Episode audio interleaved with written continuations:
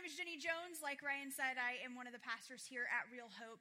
And uh, we're really excited that you are here today because this is kicking off um, what the church has referred to as Passion Week or Holy Week. Um, and the word passion actually comes from the Latin word passio, which means, literally means to suffer. So this is a week, the reason it's called Passion Week is because this is a week in which we take some time to reflect on the fact that Christ willingly went to the cross to suffer, um, to bring salvation for his people, to pay for the sins of his people. And so that's what today kicks off. Um, and to help us as a church family to kind of reflect on the depth of this week, um, each one of our staff members is going to uh, take a day this week and we're going to do a Facebook Live video um, in the morning and just talk about that particular day. What are the events that happened? Um, what does this mean for us? Um, what did it mean for uh, just really God's people? And then we're also going to give you a link to um, an online uh, resource that you can go to of ways that you can pray and, and, just questions you can think through throughout that day. And so we would love for you to join us um, in that journey.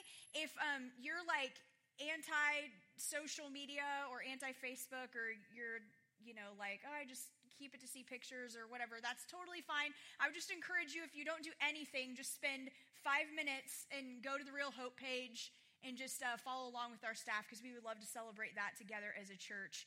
Um, and uh, to be able to do that virtually is really awesome. Um, so, most people, whether you are a believer, or not, you're really familiar with kind of the next weekend, right? This coming weekend, a week from today, of what we're going to be celebrating Easter Sunday or Resurrection Sunday. But um, not very many people are very familiar with Palm Sunday, which is today. And I was sharing with our staff a few months back, which is how I got this amazing opportunity to be able to teach Jay on Palm Sunday, that I, I love Palm Sunday, that it's absolutely one of my very favorite Sundays of the year.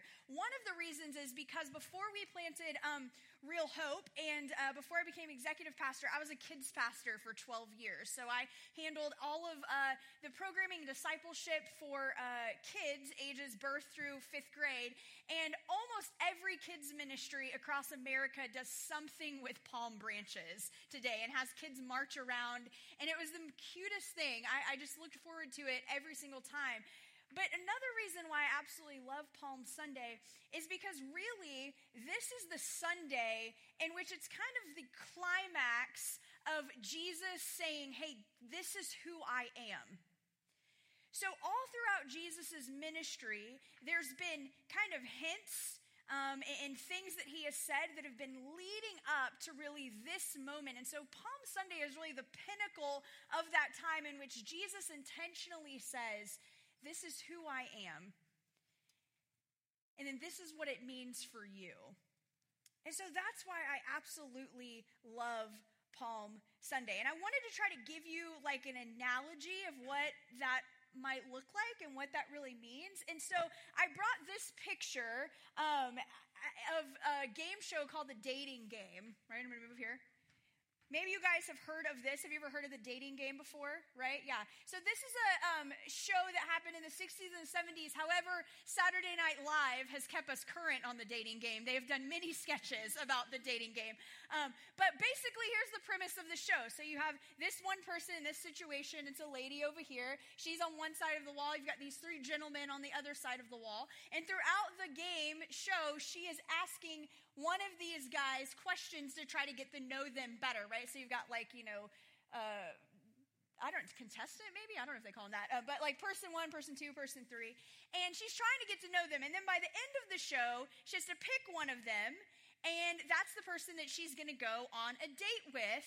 Um, and that's the person that also walks out from behind this wall. So she gets to see them for the first time, right? What they look like. Now, listen, I know you probably didn't come to church today thinking that I was going to do a dating game analogy on Palm Sunday, but stick with me on this because it really does illustrate what I'm talking about. Up until this point in Jesus' ministry, he had answered some questions about himself that led people to assume really who he was. And this resulted in the religious leaders being threatened and kind of just waiting for an opportunity to accuse him of blasphemy. But what we're going to see in today's passage in Palm Sunday, or Jesus' triumphal entry, as it's also been called. This is the moment in which Jesus walks out from behind the wall. There's no more hints, there's no more leading answers. It's a walking out from behind the wall and saying, hey, listen, this is who I am, and who that is is the Messiah, the one you guys have been waiting for. And so we're going to be in the book of Luke today, the Gospel of Luke. Um, but before we dive into that passage, I want to give you some context to this particular narrative um, throughout the Gospels, but then specifically in the book of Luke. Um, so this account of Jesus' triumphal entry, it's actually recorded in all of the Gospels. So Matthew, Mark, Luke, and John, those are the four Gospels. Um, and this, this particular narrative is recorded in all four. That's not always the case, um, but this one is. And uh, because it's recorded in all four, we can actually go and look and see and read all the four different accounts because each one has a little bit of a different angle, a little bit of a different lens, and it gives us really the fullest picture of what this looks like. Here's an example. The very name Palm Sunday is a great example of what I'm talking about. So, for instance, you're going to see when we read in Luke's account that Luke doesn't actually talk anything about tree branches or branches of any kind. But then Matthew and Mark, they talk about the crowd waving branches as Jesus is coming in. And then John specifically names those branches palm branches, hence Palm Sunday.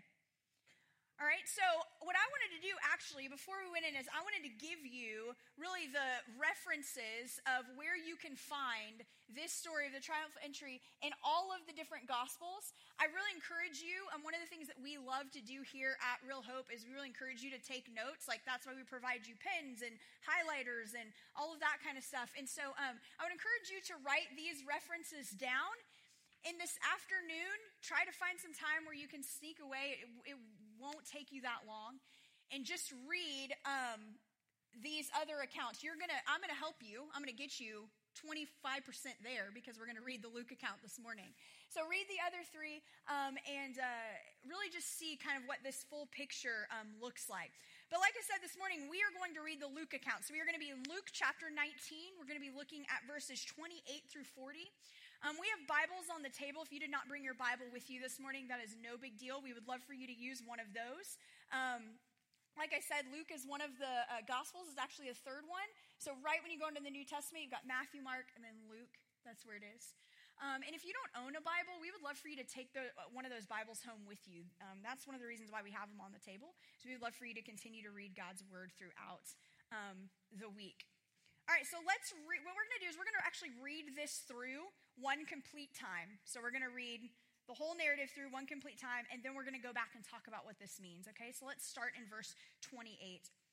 It says, After Jesus had said this, he went on ahead going up to Jerusalem. As he approached Bethphage and Bethany at the hill called the Mount of Olives, he sent two of his disciples, saying to them, Go to the village ahead of you, and as you enter it, and I want you to underline this little phrase right here. You will find a colt tied there. So underline that, highlight, um, whichever you want, but underline that phrase, which no one has ever ridden before. Untie it and bring it here. If anyone asks you, why are you untying it? Say, the Lord needs it. Those who were sent ahead went and found it just as he had told them. As they were untying the colt, its owners asked them, Why are you untying the colt? They replied, just as Jesus had told them, the Lord needs it. Verse 35 they brought it to Jesus, threw their cloaks on the colt, and put Jesus on it. As he went along, people spread their cloaks on the road. When he came near the place where the road goes down the Mount of Olives, the whole crowd of disciples began joyfully to praise God in loud voices for all of the miracles they had seen. Blessed is the king who comes in the name of the Lord. And I want you to highlight that first part right there. Blessed is the king who comes in the name of the Lord. Peace in heaven and glory in the highest. Some of the Pharisees in the crowd said to Jesus, underline what the Pharisees said, Teacher, rebuke your disciples. I tell you, he replied, if they keep quiet, the stones will cry out. Verse 41 As he approached Jerusalem and saw the city, he wept over it and said, If you, even you, had only known on this day, underline this, what would bring you peace? but now it is hidden from your eyes. The days will come upon you when your enemies will build an embankment against you and encircle you and hem you in every side. They will dash you to the ground, you and the children within your walls. They will not leave one stone on another. And underline this phrase because you did not recognize the time of God's coming to you. All right, so that's a lot of verses, a lot of underlines, and all that kind of stuff. So, what, what does this all mean, right? Why did Jesus do this? Why did this why was this entrance necessary why did it happen the way that it did i mean we're talking about like a borrowed donkey people yelling at jesus jesus is talking about stones crying out honestly it all seems a little bit odd if you don't know the historical kind of context of it all and why things are happening the way that they do so on the surface level it really looks like a typical kind of entry of any king. Now, maybe not something typical that we've seen because we're not an Israelite, but at the time in ancient Israel, this was a very typical entry of a king that was returning from battle after he had a victory, hence a triumphal entry. And here's the thing Jesus would have known that and he would have known that the Jewish people would have known that. Because the thing you need to know about this whole entire narrative is that Jesus doesn't do anything accidentally. Jesus is very intentional about every action that he takes, every word that he says throughout this entire triumphal entry as he's going into Jerusalem. He is calculating every single one of his moves because he wants to get across to the Jewish people that here's the deal for the first time, he is outwardly and publicly saying, I am the one true king. I am the Messiah you have been waiting for. And so that's actually what our first point for today is going to be. So if you're taking notes, write this down. Here's the first point for today it's that Jesus is the one true king. Jesus is the one true king. Now, to help us see that, I want to tell you a little bit about the structure of the Gospel of Luke. So you can break the Gospel of Luke down into three different sections, okay? So the first section, it's really the kind of first eight chapters, and it really targets the mind. And what I mean by that when I say targets the mind, it pushes us as the reader to really think about and understand who Jesus is. And then you have the middle section, which is the next eight or nine chapters, and it really targets the will. It tells us how do we follow Jesus? What does it mean to be a disciple of Jesus? And then you have the last section. And it's made up of really like the last seven, eight chapters, and it targets the heart. Because it helps us understand really who we are by understanding what Jesus came to do. And this, the triumphal entry, is the very start of that last section. This is the very start of helping us understand who we are by understanding what Jesus came to do. And so here's the thing Jesus knew that the Jewish people would be expecting this triumphal entry of a king, of the long awaited Messiah.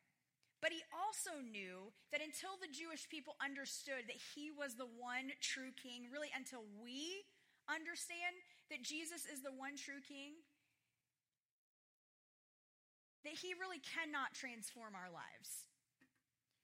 That life change and life transformation really is a product of understanding that Jesus is the one true king. And, look at verses 37 and 38 with me again. So we, we read them already, but let's look at them again. It says this When he came near the place where the road goes down, the Mount of Olives, the whole crowd of disciples began joyfully to praise God in loud voices for all the miracles they had seen. And then I had you underline this first phrase Blessed is the king who comes in the name of the Lord peace in heaven and glory in the highest. Okay? So you're going to notice if you look over here on the screen behind me. So this verse 38, it's it's indented, right? Anytime you're reading in the New Testament and you come across a passage that's indented, what you need to know is it's indented because that means they're quoting an Old Testament scripture. But sometimes we don't always know that. It doesn't explicitly say, this is a quote from wherever. But that's a kind of a red flag, a key that we can know that this is a quote from the Old Testament. And sure enough, this is a quote from the Old Testament. When the crowd is actually joyfully cheering, what they're joyfully cheering is not just, this isn't just a phrase that they made up. This is directly quoting Psalm 118, specifically verses 25 and 26. And so I'm going to read it. You don't need to turn there, stay in Luke, but I'm going to read what those verses say. And it says, Lord, save us. Lord, grant us success. Blessed is he who comes in the name of the Lord. From the house of the Lord, we bless you. So remember, I talked about the triumphal entry is actually found in all of the Gospels? And how you can get this bigger picture? Well, in the Gospel of Mark, this section, when he's quoting what the people are shouting, they, people are actually shout, Hosanna! Blessed is he who comes in the name of the Lord. Blessed is the coming kingdom of our father David. Hosanna in the highest. And the reason that I wanted to point that out is because the word Hosanna in Hebrew, which is what the Old Testament was originally written in, it, it, it literally means save us.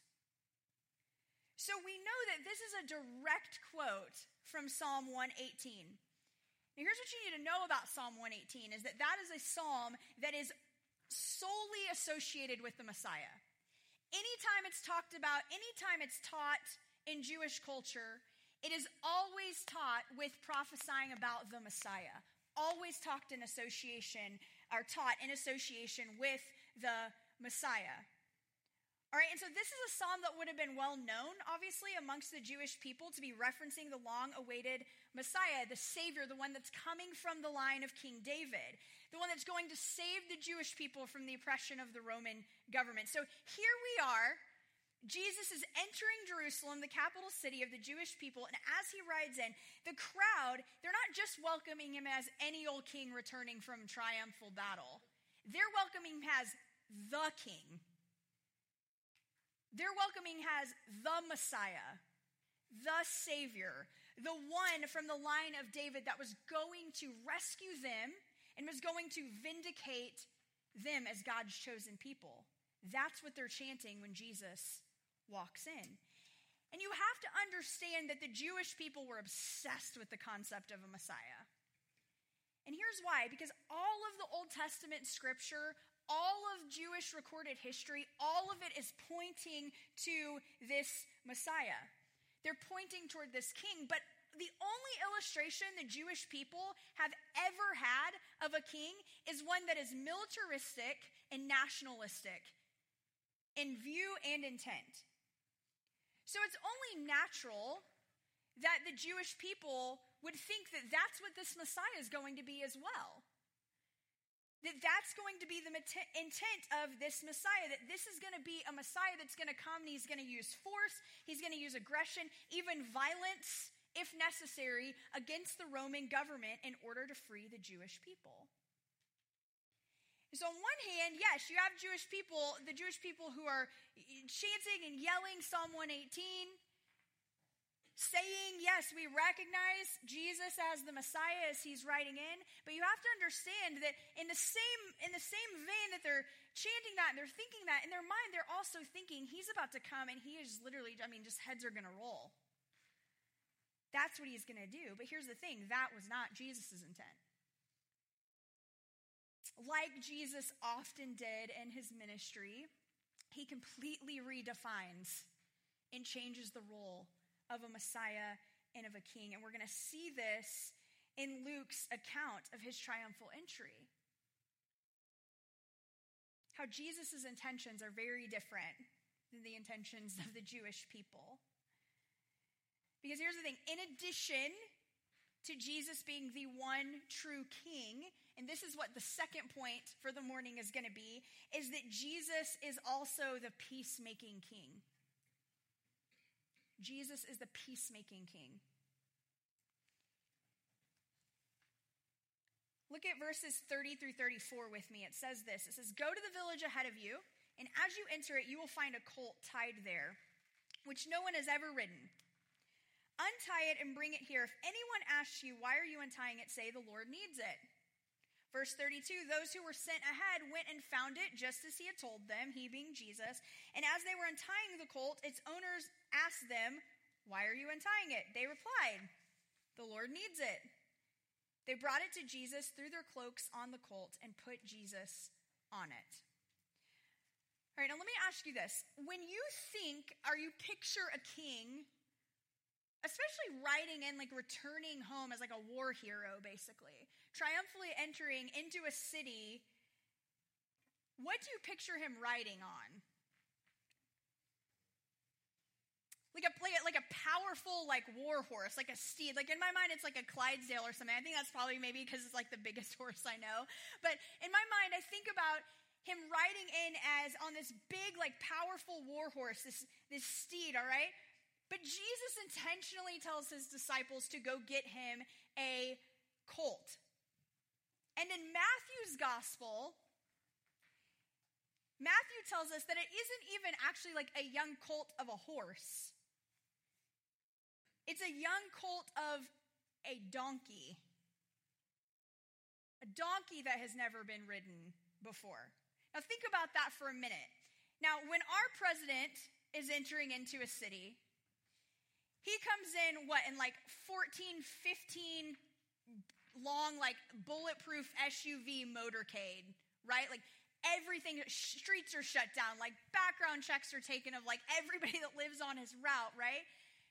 Or he's coming in on Air Force One, which is basically like, you know, the West Wing in the sky. This is how he, so this would be like if the President of the United States, flies southwest, like boarding group C, into Hobby, rents like a 2000 Honda Civic or a bike, and bikes in. It's not royal, it's not fancy, but listen, it is intentional on Jesus' part. Here's why. Let me read to you Zechariah 9 9. It says, Rejoice greatly, daughter Zion. Shout, daughter Jerusalem. See, your king comes to you, righteous and victorious. Then listen to this lowly and riding on a donkey, on a colt, the foal of a donkey. So, Jesus, again, he's not doing anything by accident. He's intentional, telling his disciples to go get him a colt, a donkey, because he's thinking about this prophecy of this Messiah from Zechariah 9 9 that was written centuries earlier. So it's not like this is something that was just written a few months before, centuries earlier. And here's the thing the Jewish people, they know this prophecy, so they should have been looking for a king on a donkey, but they forgot. Because in that moment, their emphasis is on a militaristic king over the need of a servant king. But Jesus knows what the need is. Jesus knows the prophecy. Jesus' intentions were different.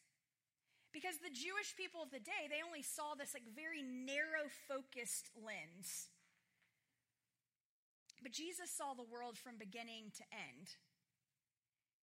Jesus absolutely could have ridden in on like the biggest, baddest horse around, surrounded by an entire army of warriors. He could have ridden right to the middle, right to the center of Jerusalem, and in one battle completely destroyed the Roman government. But here's the deal that was not his intention, that was not his end goal. Jesus doesn't enter the city riding a war horse ready for battle against the Romans, but rather he comes as a peacemaking king. Because Jesus knows that he is going to bring salvation not through physical conquest, but through self sacrifice.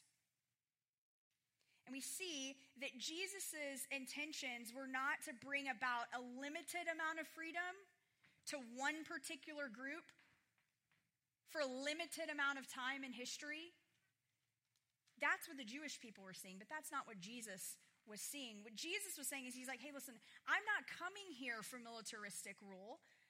I'm not just coming here to kill a few Roman soldiers and to dethrone one political group. I'm coming here to defeat the very grip of death for all of humanity, for all of man, for all of history, for all time. That's what I'm coming here to do. I'm coming here to be a peacemaking king. And here's the thing because Jesus is a peacemaking king, because he is a humble king, you and I, we can trust him. He is not a king that will oppress you, he is not a king um, that will use you. Jesus even says about himself in Matthew, the book of Matthew in chapter 20, you know, he even says, Hey, listen, the Son of Man, I did not come to be served, but I came to serve, and I came as a ransom for many. That's who Jesus is. That's the kind of king that he is. And so you can trust that. Because you can trust that, brings us to our last point for today, which is this is that Jesus is your king. Jesus is the one true king. Jesus is a peacemaking king. But here's the good news for us today it's that Jesus is your king. Look at verses 39 through 40. It says some of the Pharisees in the crowd said to Jesus, "Teacher, rebuke your disciples." Jesus says back to them, "I tell you," he replied, "if they keep quiet, the stones will cry out." Listen, the reason the Pharisees and the crowd were so upset, the reason they were asking Jesus to rebuke his disciples is because that they realized that by Jesus coming in in such a public entrance, the same kind of public entrance of a triumphal king on a donkey, fulfilling the prophecy of Zechariah 9 9, the crowd quoting, yelling Psalm 118, which was solely associated with the Messiah, they knew that basically Jesus was backing them into a corner. Essentially, Jesus was saying to them, Hey, listen, you crown me as the one true king, which he knew they would never do, or you kill me as a sacrificial lamb, which many of us in this room know that that's what they were about to do. And here's the thing for us it's that at some point, we are going to find ourselves in the same crossroads as the Pharisee. And I hope one thing that you've picked up on as we've kind of gone through this account, I've said it multiple times, is that Jesus does nothing by accident. He is intentional about everything that he does. And listen, that's not just true for this particular narrative. That's true for your life, and that's true for my life today. This, is, this narrative is an example of that. But that is still true of Jesus today. He does nothing in your life by accident, it is intentional. He is intentional about everything. And see, just as Jesus is calling the hand of the Pharisees, he loves you enough that at some point he's going to call your hand as well. And just like he was saying to them, basically, crown me or kill me, He's saying the same thing to you and to I. He's saying, listen, I will come into your life as king or not at all. And the reason is because accepting Jesus as king is what produces life change. That is what is transformational. Because when we accept Jesus as king, we also give over control of our life. Giving over the control of our life is what produces the life change. That's when we start to see transformation in our life. Because here's the thing we cannot accept Jesus in part. You can't have just some of Jesus. We cannot say, hey, Jesus, I want you to come in as my caregiver. I want you to come in as my wish granter. I want you to come in as my peacemaker, but I don't want you to come in as my king. We don't get to do that. When we accept Jesus, we accept all of him. And here's the thing I think the reason that we struggle with this concept of accepting Jesus as king or, or we respond like this um, is because we want Jesus to help us. It's not that we don't want the help, it's that we don't want to give over the control. And Americans, especially, are obsessed with controlling their lives, obsessed with it. We don't want a king because we don't want something or someone that is ruling over us or is controlling us. But here's the thing let me tell you a secret. You actually already have a king. We all do. It's true. You have already chosen something to be king of your life. And here's the thing you can't even control the fact that you've done it because that's how you were created. We were created with something that's called a spiritual nature. And basically, what that means is that we were created to crave something to crown. We were created to search for our life to have meaning and purpose.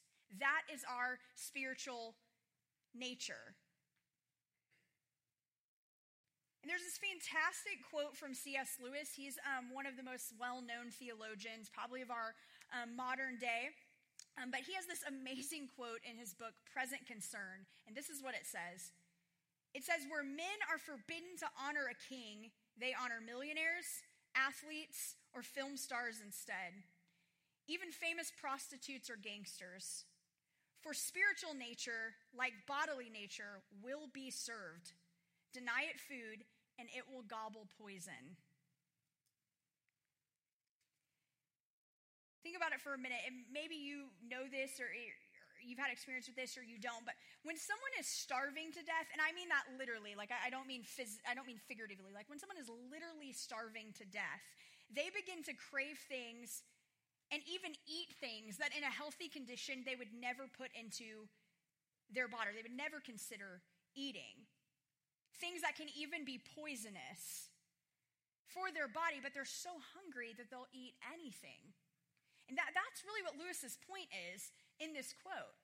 What he's saying is he's saying that, hey, we as human beings, we were created with a spiritual nature. We were created with the desire to live for something. And I personally believe that God intentionally created us that way because he put that in us so that we would desire relationship with him.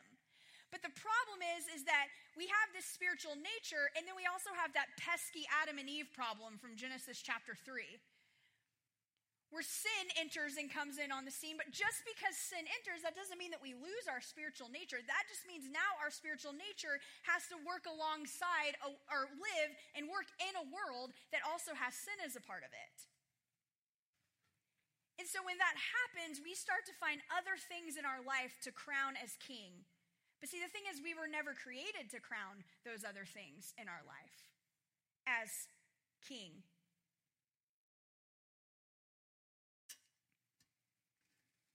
So here's kind of what I want to actually get to this morning as far as here's the deeper question that I want to ask this morning. We've been talking about what, okay, what is Palm Sunday? Why did it happen the way that it did? And that's all important stuff to know. But, but here's the deeper question that I want to ask this morning it's what does Palm Sunday mean for me? What does Palm Sunday mean for you? What does Palm Sunday mean for me? Here's the answer it's that Jesus is king, and I can't, cannot know him fully unless I know him as king. So, what does Palm Sunday mean for you? What does it mean for me? It means that Jesus is king. And listen, we cannot know him fully unless we know him as king.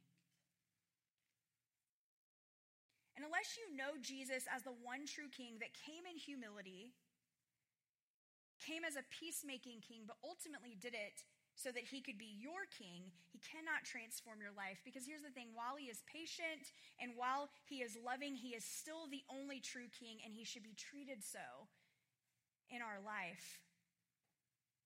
And as long as we're crowning other things like our career, our kids, our family, our stuff, our status, our appearance, our reputation, our finances, whatever it may be for you, I don't know what everybody's is in this room.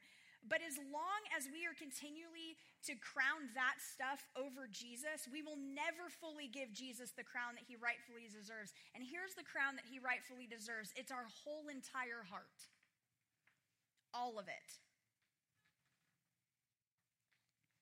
Look at verse 44. It says, They will dash you to the ground, you and the children within your walls. They will not leave one stone on another and then I had you highlight or underline this particular part, but because you did not recognize the time of the Lord's coming for you. Now, what Jesus is talking about right there, um, just so you guys, so I'm not taking something out of context, but what Jesus is talking about right there is he's actually prophesying for the future of Jerusalem, how it's going to be a city that's destroyed. And he's saying it's because you did not recognize the time of God's coming to you, basically You didn't recognize me that I'm here. But we're at risk of the very same thing that Jesus is talking to this crowd about, that Jesus is saying as he's coming in the city of Jerusalem. When we crown other things or even people in our life as king, we, just like everyone during Jesus' time, we run the risk of not recognizing the time in which God is calling us to something more, and the something more is Him. It's not necessarily an activity or an action. I think that's what we go to a lot of times because honestly, it's much easier to do something than to hand over your entire heart to Jesus. But we risk missing that. We risk not recognizing that moment. So here's what I want to end with to today. Um, today is that uh, I think that there's actually a miracle that happens in the account of Jesus' triumphal entry here in Luke that I think doesn't really get talked about very much or get skipped over. And it's probably because not everyone considers it a miracle, but I certainly do. And so when we end on this today, look at verse 30. It says, Go to the village ahead of you, and as you enter it, you will find a colt tied there. And I didn't ask you to underline this earlier, but I want you to do it right now. I want you to underline which no one has ever ridden which no one has ever ridden. Untie it and bring it here. Now, here's why I think this is a miracle. I don't know if you guys know much about colts that have never been ridden before. I surprisingly do. Um, I rode and showed horses all growing up. That was like my sport of, of choice. And in the process of doing that, when I got to be um, a teenager, I had the opportunity to uh, do something that we call saddle breaking horses. So when they turned two years old, um, maybe a little bit before, but we would saddle break them. And I, I don't know every process of saddle breaking. I can just tell you the process that my horse trainer taught me. Um, and so this is what we would do. We literally put a halter like on the colt and walk it up beside a fence and I would be on the fence, and with the colt standing over here, I would put half my body weight on the fence, and then I would take one leg and I would just put that leg over the back of the colt. Leave it there for a little bit, and then take it down and do it again, and do it again, and do it again until I could tell that that colt was starting to settle down a little bit. And then I would put a little bit more of my body weight on, and a little bit more, and a little bit more until I'm fully mounted on the colt and then either one of two things happened I got bucked off, or the colt began to accept the fact that he was not going to be able to throw me off. But here's the thing depending on that particular colt, this process could take weeks, even months. It just depends on kind of how stubborn that particular colt was. But here we see in this account right here that Jesus has brought a colt that has never been ridden before Jesus is put on the colt, what Luke says, and he calmly and peacefully just rides into Jerusalem as if that colt has been ridden a million times before. And here's why. Here's why I think that that happened. Here's why I think that colt responded that way. It's because under the hand of the calm, humble, peacemaking King Jesus, all things become what they should.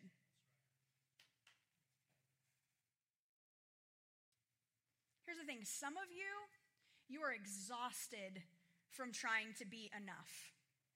Enough for your job, enough for your family, enough for your friends. You're burnt out and you're overwhelmed. And listen, I get it. I am coming out of a season like that myself.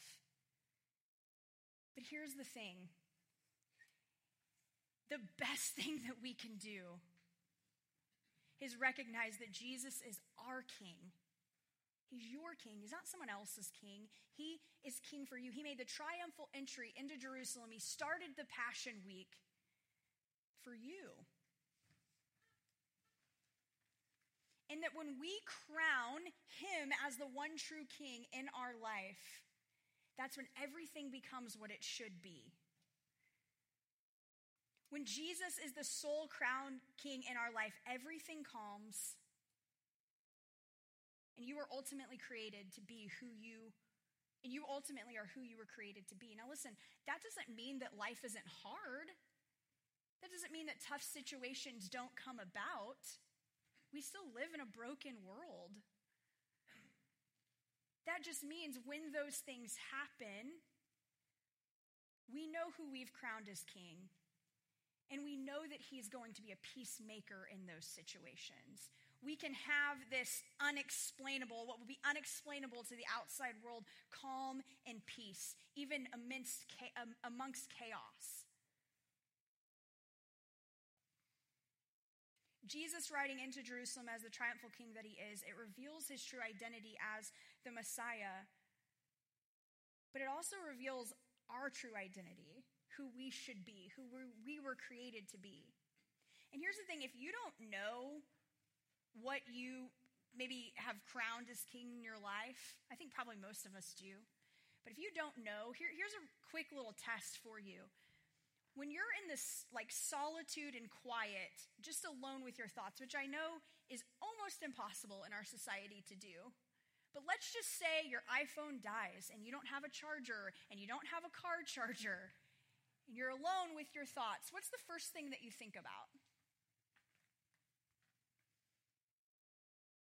The thing that you spend the majority of your time thinking about in those moments of silence? That's the thing you've crowned as king. Now, listen, I'm not saying that it is easy to get to a place where, in those moments of silence, the first thing you think about is Jesus or the majority of your time you spend, you think about with Jesus. I'm still working on that myself and probably will be. It's a long process, but it's a great way for us to know not only what we're putting a crown on, but what's controlling us as well.